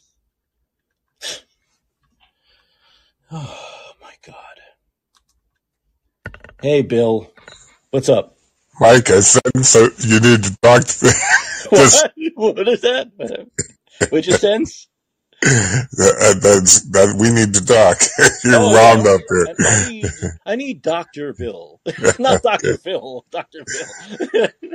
well, let me first compliment Dr. Daniel. Um, oh, yeah. Very much so. Because um, having been in NFL and CFL locker rooms and championship college team locker rooms. Um, there are uh, a there's I've witnessed a lot of uh, people using performance enhancing drugs. I've witnessed people having steroid rages.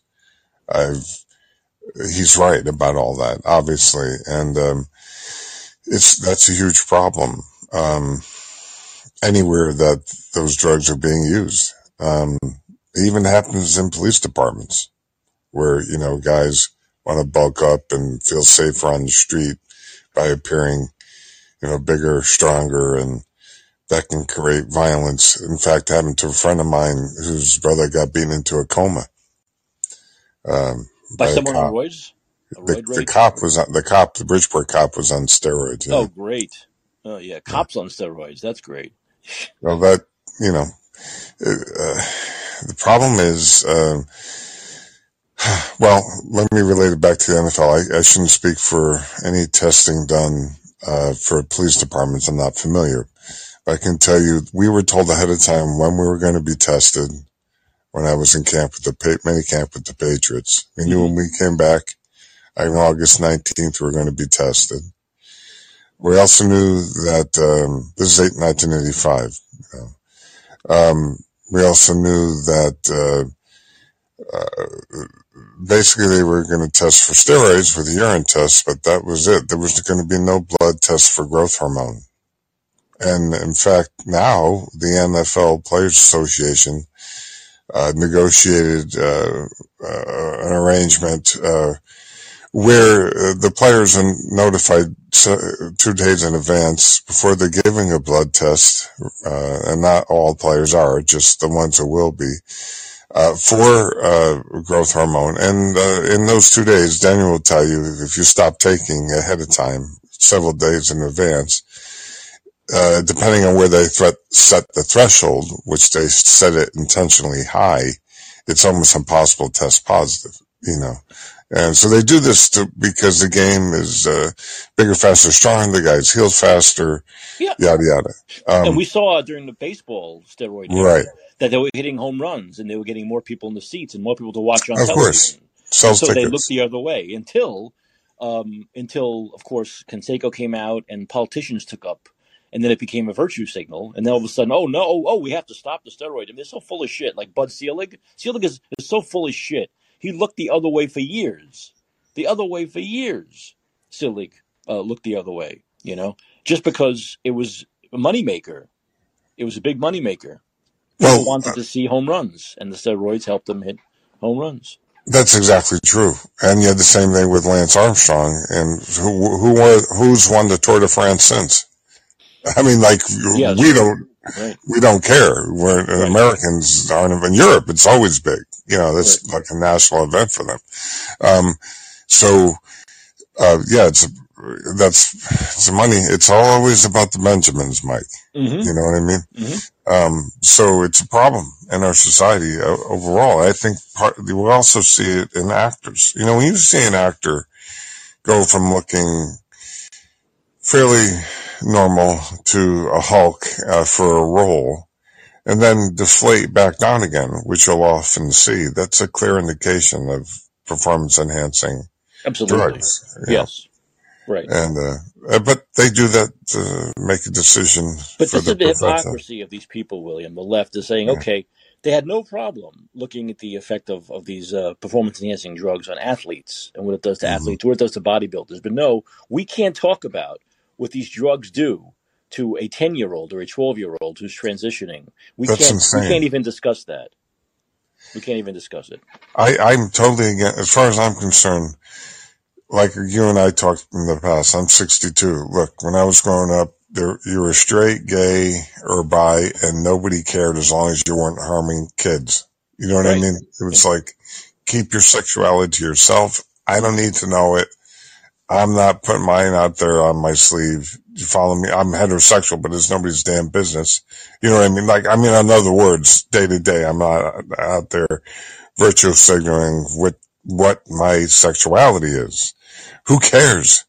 You know what I mean? Well, For and it used to be like the LGB community, and then the T came in, and the T, which has nothing to do with LGB, right? Whether you're that's a, se- a sexual uh, orientation has nothing to do with this with this gender dysphoria, but they took it over. They came in and they actually took it over, and they've hijacked the whole community now. I mean, they're dominating the It's absolute insanity. Yeah, It, it's a type of psychosis. I, I, I don't know what else. Maybe Daniel can help us from a, uh, if he has some psychiatric, uh, uh, training. I don't, uh, but th- this is, uh, it's sick. It's so warped. I, I, it's creating like an altered uh, reality uh, to me. Um, I, frankly, I, don't even pay attention to most of it. I hate to see tragic things happen. Don't get me wrong, but as far as these gender identities, and I, I think it's tragic. First of all, I think when we look at pro sports and Olympic sports, and you see men competing in women's sports, they're they're doing that, Mike, to get um, clicks. That brings attention to the sport. You follow me? Good or Yes. bad, it Yeah. brings attention, Mhm. and attention brings advertisers. Because if you notice, it seems like mm, people aren't satisfied with normal human, uh, what would be non-performance enhancing or, or aberrant performances. Do you follow me? They have Right. to see this, you know. Now, so now we have men competing in female sports is basically what's happening. Right. And, uh, but but this is creating a drama that gets people's attention, and then there's a media buzz over, and then people get into it and argue about it, and all of a sudden you got a cultural issue that you can build a narrative around. You you see, that's, that's, it's, it's all propaganda. You know what I mean? Right. And because it's any realistic person would say this this is person does not deserve that award, just like anyone who won any home run, uh, who beat Babe Ruth's record or Hank Aaron's record, uh, who was taking uh, steroids, they're ba- if they hit more runs, runs than Hank Aaron on, and if they could be proven they're on steroids, they didn't break his record. You see what I mean? They didn't. Yeah. To me, the only real record is, is Aaron Judge now. Judge, and you know, he has the he has the record as far as I'm concerned. Okay, Because I'm not familiar with what's recent. Yeah. well, I mean, last year, yeah. I mean, I'm, I mean, Okay. breaking breaking, you know, Babe Ruth, Babe Ruth's record, uh, you know, bre- breaking Hank Aaron's record. Those records.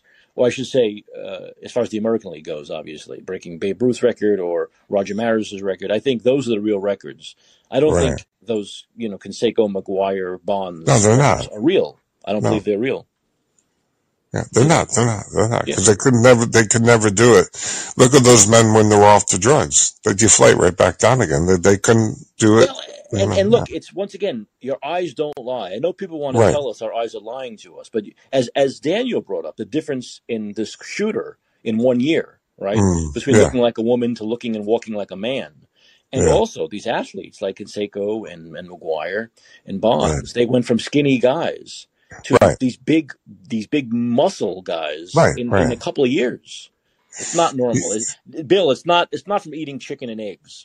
No, no, no. The human genetics haven't evolved that to that Yeah. degree where a man could, adult man who's past puberty could put on Exactly. 20, 30, 40 pounds of muscle in, uh, you know, a year or whatever Right, it is. You know, right. it just doesn't Exactly. happen. It's physically Right. impossible It without performance enhancing drugs. I did want to mention, I did put uh, some more information in the live chat. Um, and I'm not saying, uh, about this particular incident. I don't want this information to, to indicate that I'm saying this particular shooting is a false flag, but there, our government, and I did back it up with some articles I was able to find, has purposely used false flag events, Mhm. you know, to get us into foreign wars and or create uh, covert actions uh, that draw. Um, I, I'm not a military person, but this art, there are articles, there's a couple articles I put in here, um, and and I think we have to re- consider seriously that the National Defense Authorization Act in 2012 was modernized, where the ban on domestic propaganda was lifted. Right. The Smith-Mundt Act in 1948. So the State Department, and this is fact, you know, can lie to us through all forms of media, and the media is uh, funded to do this. This is really happening. This isn't like something that only happens in Russia, you know. So the only thing I would suggest to people to consider, if once you know that, then consider what you're hearing may or may not be a false flag event. There's no way to know because the media is good at portraying it as actual.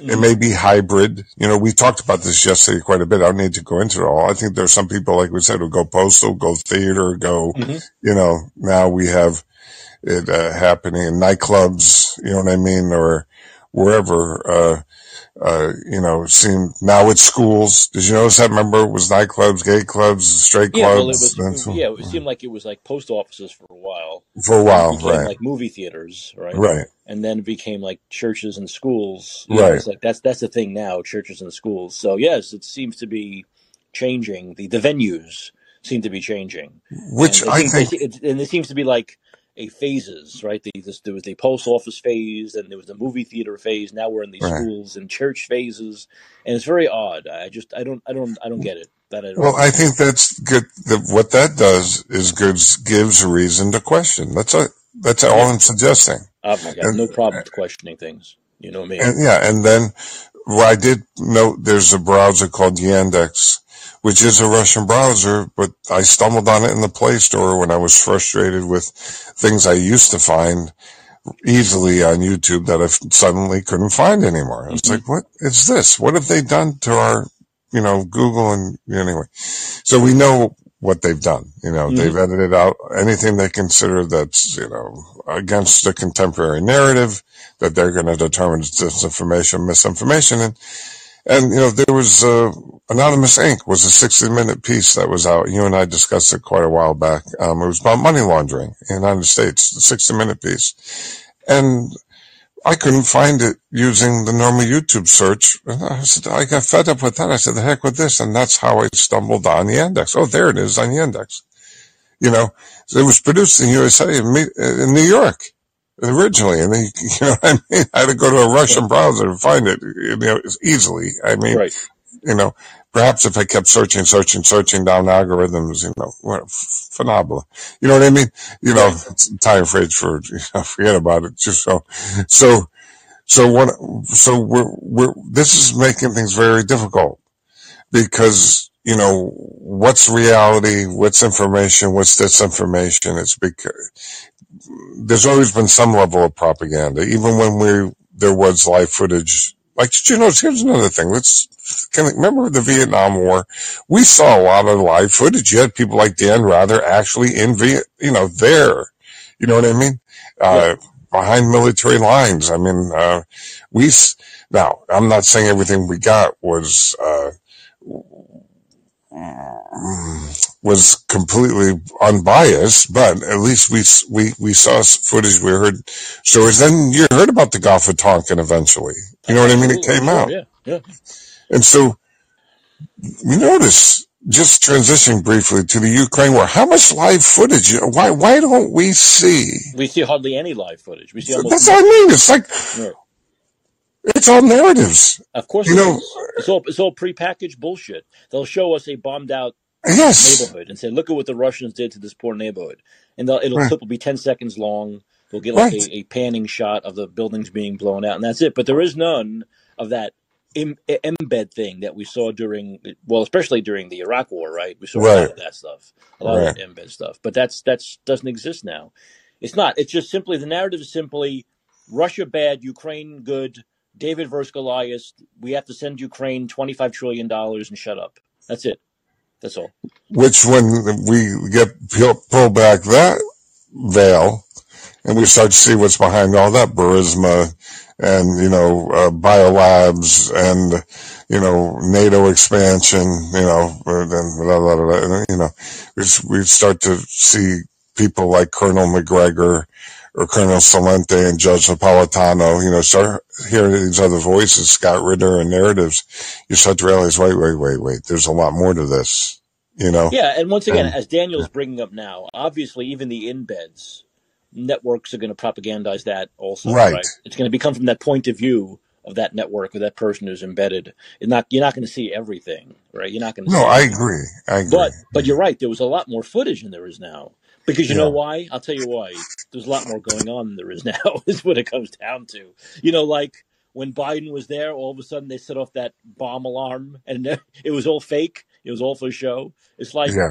if if there's constant bombing, you would you didn't you didn't see Bush going to Iraq, did you? To do photo ops in the middle of the bombing? Right, of no course kidding. not. Walking Right. walking in the streets as the bombs were dropping? No. But now you're seeing all these celebrities, big and small, going to take photo op with this guy, you know, uh, Zelensky and and Biden going there for a day of tours, and then they put up the the bomb alarm sound just for effect, just for drama, just to dramatize the whole thing. Right, right, And right. it's so ridiculous. It's It so, is. It's so ridiculous how Americans accept this propaganda, right? Like Yes. they would allow Biden to go into an active war zone. The, the, the Secret Service would allow that, and if, and if the alarms went off and it was a real thing, they wouldn't immediately jump on top of Biden and whisk him away. Exactly. They would just let him walk through the streets as the alarms are going off. It's amazing how Americans buy this bullshit. It really is. It really it, it it's it's very interesting when you step back and look at it. And I tell you the truth, for the longest time, I was uh, caught up in it because I grew up grew up in it like everybody else. You know what I mean? I didn't even think twice about it. You know, in other words, I was just another person who was buying the mainstream media narratives because that's all I knew, and I never questioned. And then, then I had a series of events that. Uh, started to change my perspective on things that are happening in our government and, and activities that were happening in local law enforcement and it grew from there. And I went, wait a minute. And then I started question, plus I became disabled. I had a lot more time now and where I can research and I'm like, wow, what an awakening. You know, now there's a lot more to learn. I'm not saying I'm the expert on everything, but, Yeah. but you've been in media your whole life. So you Yeah. obviously been seeing it you know, and you Do, like, do you you know, remember the movie Wag the Dog no, I should check that out though. De Niro, sounds where like, they Barry Levinson film where they start the fake war because they have to for false flag reasons, and it's uh, oh, it's it's very good. If you if you if you're into this stuff, you should absolutely see Wag the Dog oh it's yeah, just about that. It's about a false flag war uh, oh for political boy, reasons. It's really it's really well done. It's a good film, but I believe these wars are much more of these kind of political false flag operations than let's say these domestic issues like school shootings and stuff. Um, you know, I don't, I don't totally discount everything you say, but the wars and this one we're currently talking about, oh certainly the Ukraine thing, is is is a lot of it is just um, uh, blown up by, if you will, by our media yeah, and by our politicians. And I think that's why we're not seeing a lot of footage. One, they want to perpetrate their own narrative, so they don't right, want to show. If Ukraine does something on tour, they don't want to show that. right, you know, right. and of course, there's just not that much action. It's not as big a thing as the media wants to make it out to be. That's true. Russia and the media wants to make it out to be, Russia's taking over the Ukraine, Right, and then eventually they want to take over the world. Right? Isn't that? Am I getting it right? That's That, that's that the Western. basically Uh, yeah, yeah. the basically the propaganda is that if we don't stop Putin now, he'll take hmm over all of Europe. And at the same time, they say he's weak and feeble and his army sucks. So of course those two things don't correlate. They don't make sense. When you say he's going to take over all of Europe and he can't even take over one town in Ukraine, right? Doesn't make any sense whatsoever. You Well, know. the other thing So but is, they all you but have they to, perpetrate this propaganda on Americans and Americans go for it.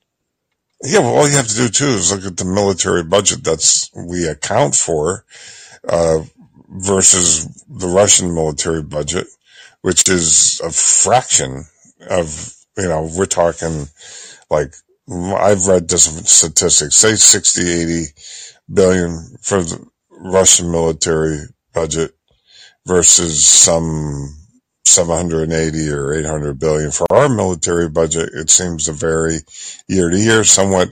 But then again, when there's a $35 trillion shortfall on the Pentagon audit, you know, what's, well, how much are we really spending?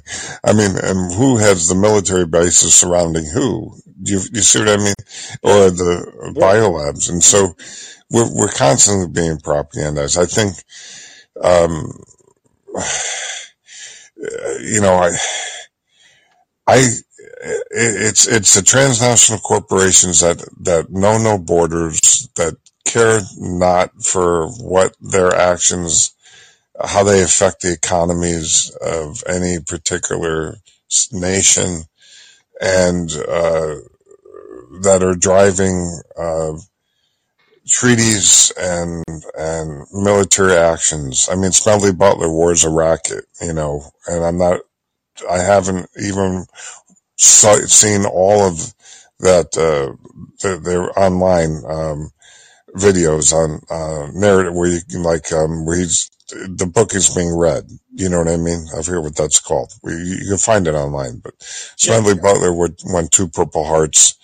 Uh, most decorated military man, Wars a Racket, then John Perkins, Confessions of an Economic Hitman too. I've seen a couple of his YouTubes. And, you know, and it's just starting to awaken me to some things that, uh, I, I don't have, I, the, the, the problem, like Noam Chomsky, Noam Chomsky talked about manufacturing consent is, is, is pulling out what's true, what's not true, what's real, what's not real. Then we see Tucker Carlson, January 6th, uh, I, know uh, uh, footage and we're starting to, we like, what, at some point, Mike, what if, we don't know what to believe anymore. We don't know know what what to mean? believe, and that's what they want. They want everything. That's exactly what they want. They want. you to be coming and going in a million different directions, right? Yeah. That's the whole part of this stuff. Bill, let me let you go. I'm Okay, Mike, thank you. thing. Thanks for the Yeah, call. yeah. Speaking of propaganda, uh, what I want to talk about right now is the propaganda coming from Donald John Trump. Donald John Trump. Uh, so Trump is is once again coming up with all this bullshit, trying to throw everything he can against the wall and hoping some of it sticks. Saying things that don't even make sense. Saying things that he wouldn't have said three months ago before the race. He things he praised DeSantis about. Now he's criticizing him for all this crap. So now his new thing is ethanol, ethanol, ethanol, ethanol. But he actually said at a rally today. He actually said. I have a video of him, but I'd rather I'd rather just talk like him. Uh, well, if he isn't running, if he decides not to run, I'll say he was fine on ethanol. Don't worry about it. If he doesn't run, he was fine. So basically, what Donald Trump is admitting to is that he's a liar and a scumbag. That he'll say whatever he has to, right, in order to what? Slander, defame people, even if it's not true. He's admitting he's totally lying, and he's only saying it for political purposes. And if DeSantis decided not to run, he'll say he's the best, uh, the best thing since sliced bread. This guy, this this is what I've this is what I've been saying for years now. There's Trump derangement syndrome of the right in quotes kind and the left in quotes kind, and they're both equally insane.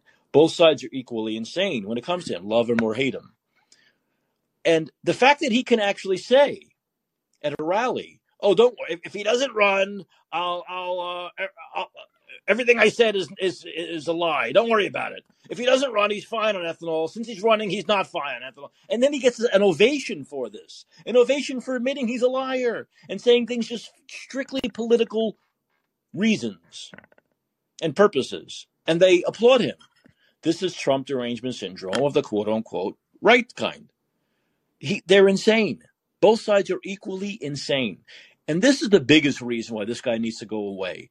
We need to get rid of this insanity on both sides that he creates. He has created this incredible psychological fissure in brains that I I think we've never seen anything like this. We've never seen we saw an issue do this called COVID. Okay? We saw a cold virus do this. But we have never seen one person do this in our modern times in this country before this guy. And it's it's it's incredibly unhealthy on both sides. It's incredibly unhealthy. The people who look at him like I know people who look at him and they go into like convulsions. Those people there's a problem with that. Then people will just applaud him for it or or like he admitted, shooting people in the middle of Times Square and they'll still vote for him. This is a sickness. This is, this is a sickness that this man has brought on both sides of the political spectrum. And there are people like me who don't have the syndrome, who can see both sides, who can see how it affects both sides equally as bad. But all he's doing is lying. That's all. That's that's all he's doing. All he does is lie. That's all, and throws ridiculous nonsense out there. I mean, ridiculous. But a lot of people who used to be Trump reporters are now seeing through him now. And exactly what I have been saying on this show for a while now is what is what is being written, right? that basically he's going to this 2015 2016 playbook again, which is not going to work the second time around because Ron DeSantis and others are aware of his act now. His act is wearing thin. He needs a new act. This is the same old act. This is like a comedian who you've seen over and over again, and you say, "Come on, man! It's been seven, eight years now. Can you can you freshen the act up a little bit?" He's he's not freshening it up. There's no freshening up of the act, which is why Ron DeSantis is ahead of him in New, New oh, Iowa, well ahead of him in Iowa, ahead of him in New Hampshire before he even gets in the race. When this guy is the former president who's been running for four months now. That's why people are seeing through him now. And here's a good article. I'll, I'll just if it's not too long, I'll read it. Okay, it's not too long. Well, this is pretty long, but uh, I'll read the first part of it. And it's written in USA Today of all places, um, and it's titled "Ron DeSantis has found the Donald's kryptonite. Ignore him." Ever since Ron DeSantis won re-election, Trump has devoted every waking moment to attacking his fellow Floridian. Much to the Donald's surprise, DeSantis hasn't risen to the to the bait. In a classic scene from Mad Men, young copywriter Michael Ginsberg tries to shame ex-exec Don Draper. As the two stand alone in the elevator, Ginsberg contemptuously says, "I feel bad for you." Draper quietly responds, "I don't think about you at all." This sums up the battle between Trump and DeSantis. Ever since the Florida governor won re-election by more than 19 points and one and a half million votes, creating buzz for a potential presidential run, Trump has devoted every single waking moment to attacking his fellow Floridian. Much to the Donald's surprise, DeSantis hasn't risen to the bait, focusing instead on racking up conservative victories in his home state. You can call Trump every name in the book, but ignore him? That's something he just can't handle. It reminds me of the scene from uh, uh, uh, what is it called? I'm not losing the name of the movie with uh, Michael Douglas and Glenn Close, Fatal Attraction, when she says to him, "I'm not going to be ignored." That really sets the nut job off. Just being ignored. Trump getting more and more unhinged in his rants. In reaction, every Trump statement released or post on Truth Social grows more unhinged. I mean, more unhinged than usual. They make the former president's late night tweets look downright civil. As a sample, Here's an excerpt from a Trump rant this past Wednesday. Florida, last Wednesday, last week. Florida has been successful for many years, long before I put Ron there. It's amazing what ocean and sunshine will do. Surprise! Ron was a big lockdown governor on the China virus, sealing all beaches and everything else for an extended period of time. Was worst, third worst in the nation for COVID 19 deaths, third worst for total number of cases. It just goes on and on. He should start a Substack.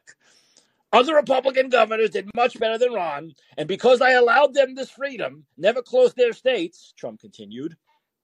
Remember, I left that decision up to the governors. For COVID death rates per state, Ron, as governor of Florida, did worse than New York. just that's just the COVID 19 section. I left out his screeds on education, affordability, rape, public relations, you name it. Hardly greatness there, Trump concludes, in all caps, of course. I'm exhausted just reading it. Imagine how his staff feels. By the way, uh, I'll talk more about this tomorrow, but he, uh, Mr. Mr. Anti Swamp, Mr. Drain the Swamp Anti Establishment, is putting a Jeb Bush person at the front of his campaign, a Jeb Bush person, showing once again how full of shit he is about draining the swamp. Swampy, swampy. Team MAGA's last complaint was that DeSantis didn't defend the ex president when he pushed a rumor that he was going to be arrested last week. Unsurprisingly, the rumor proved false, but the governor should have protected the angry old guy who's been attacking him for months. A reporter asked DeSantis about the matter, so he had to respond. DeSantis criticized the questionable case brought by Manhattan District Attorney Alvin Bragg, calling it an example of pursuing a political agenda and weaponizing the office, as did Andrew Cuomo, by the way. Then he added, Look, I don't know what goes into paying hush money to a porn star to secure silence over some type of alleged affair. I just, I can't speak to that. It's not in my wheelhouse, he said. Well, that last bit drove Trump even more crazy, posting on Truth Social that the governor could be unfairly and illegally attacked by a woman or possibly a man with false accusations. Stay classy. I can't do trumpet. It makes my uh, it bothers my throat. Stay classy, Mar-a-Lago. All this has to make DeSantis chuckle, which he did in an interview with Piers Morgan.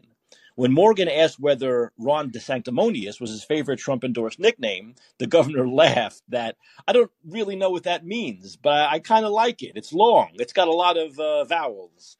Then he pivoted back to the work he's doing in Florida. Message discipline is helpful in a national campaign.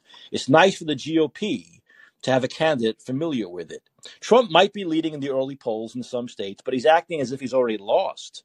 That's why he's he's workshopping dumb nicknames and all capsing on Truth Social into the wee hours. The shtick worked in 2016, but will it work eight years later?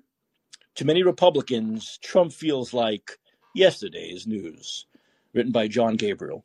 So I totally agree with this. I totally agree with this. And I think more and more Republicans are waking up to this. And more and more Republicans will realize that Trump is very toxic when it comes to general election and winning independents. And that if he's the nominee, Joe Biden or, or, or Gavin Newsom or even Kamala Harris will defeat him. And he'll lose the popular vote for the third straight time. But this is going to continue. It's going to continue. But I have to give Trump credit. At least it gives me something to talk about it gives everyone something to talk about.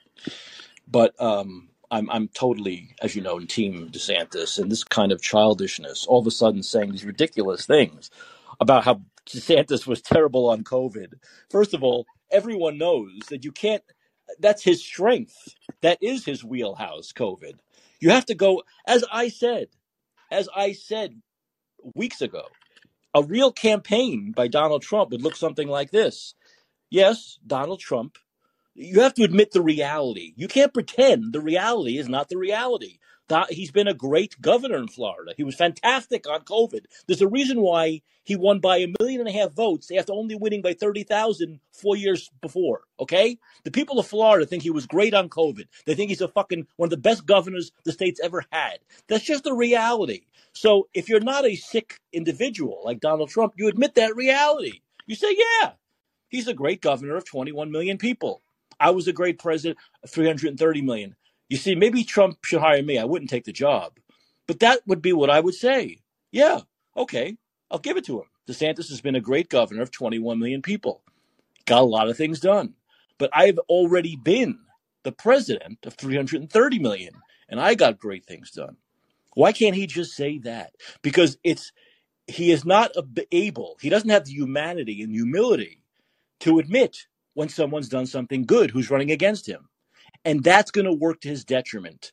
Trying to create this false reality that everyone in Florida and all Republicans in this country and independents in this country know is not the truth.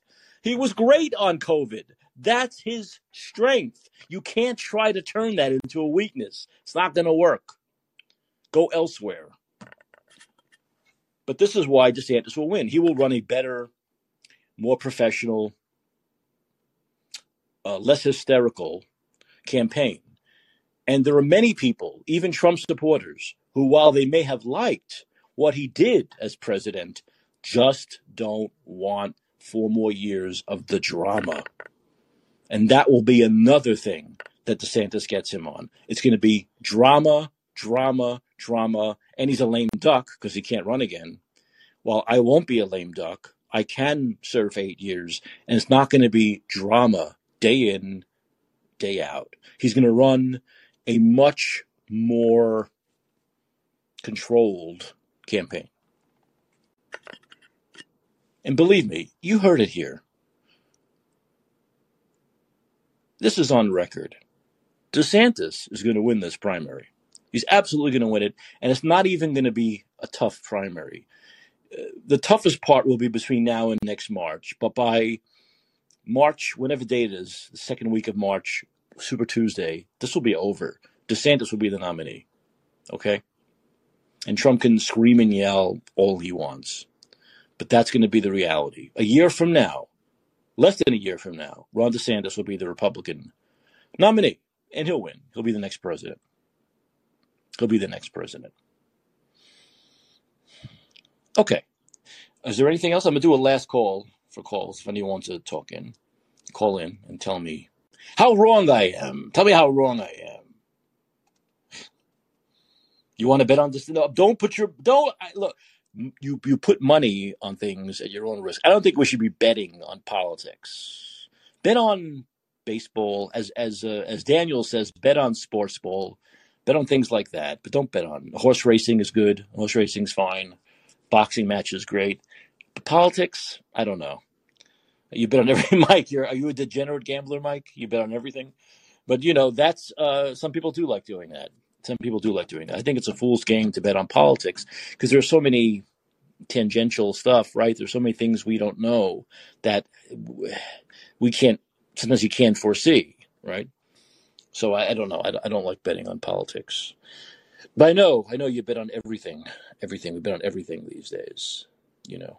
But put money on a political candidate at your own risk. Okay, uh, let's see. Anything else? No, we'll talk more about all of this stuff tomorrow. I want to remind everyone the name of this show is And Let's Be Heard, and it airs weeknights, 11 p.m. Pacific, uh, 2 a.m. Eastern Time, which means um, if you understand uh, the days of the week, I'll be back here again tomorrow night. Uh, but until then, this is Mike Caccioppoli reminding you that your influence counts. Use it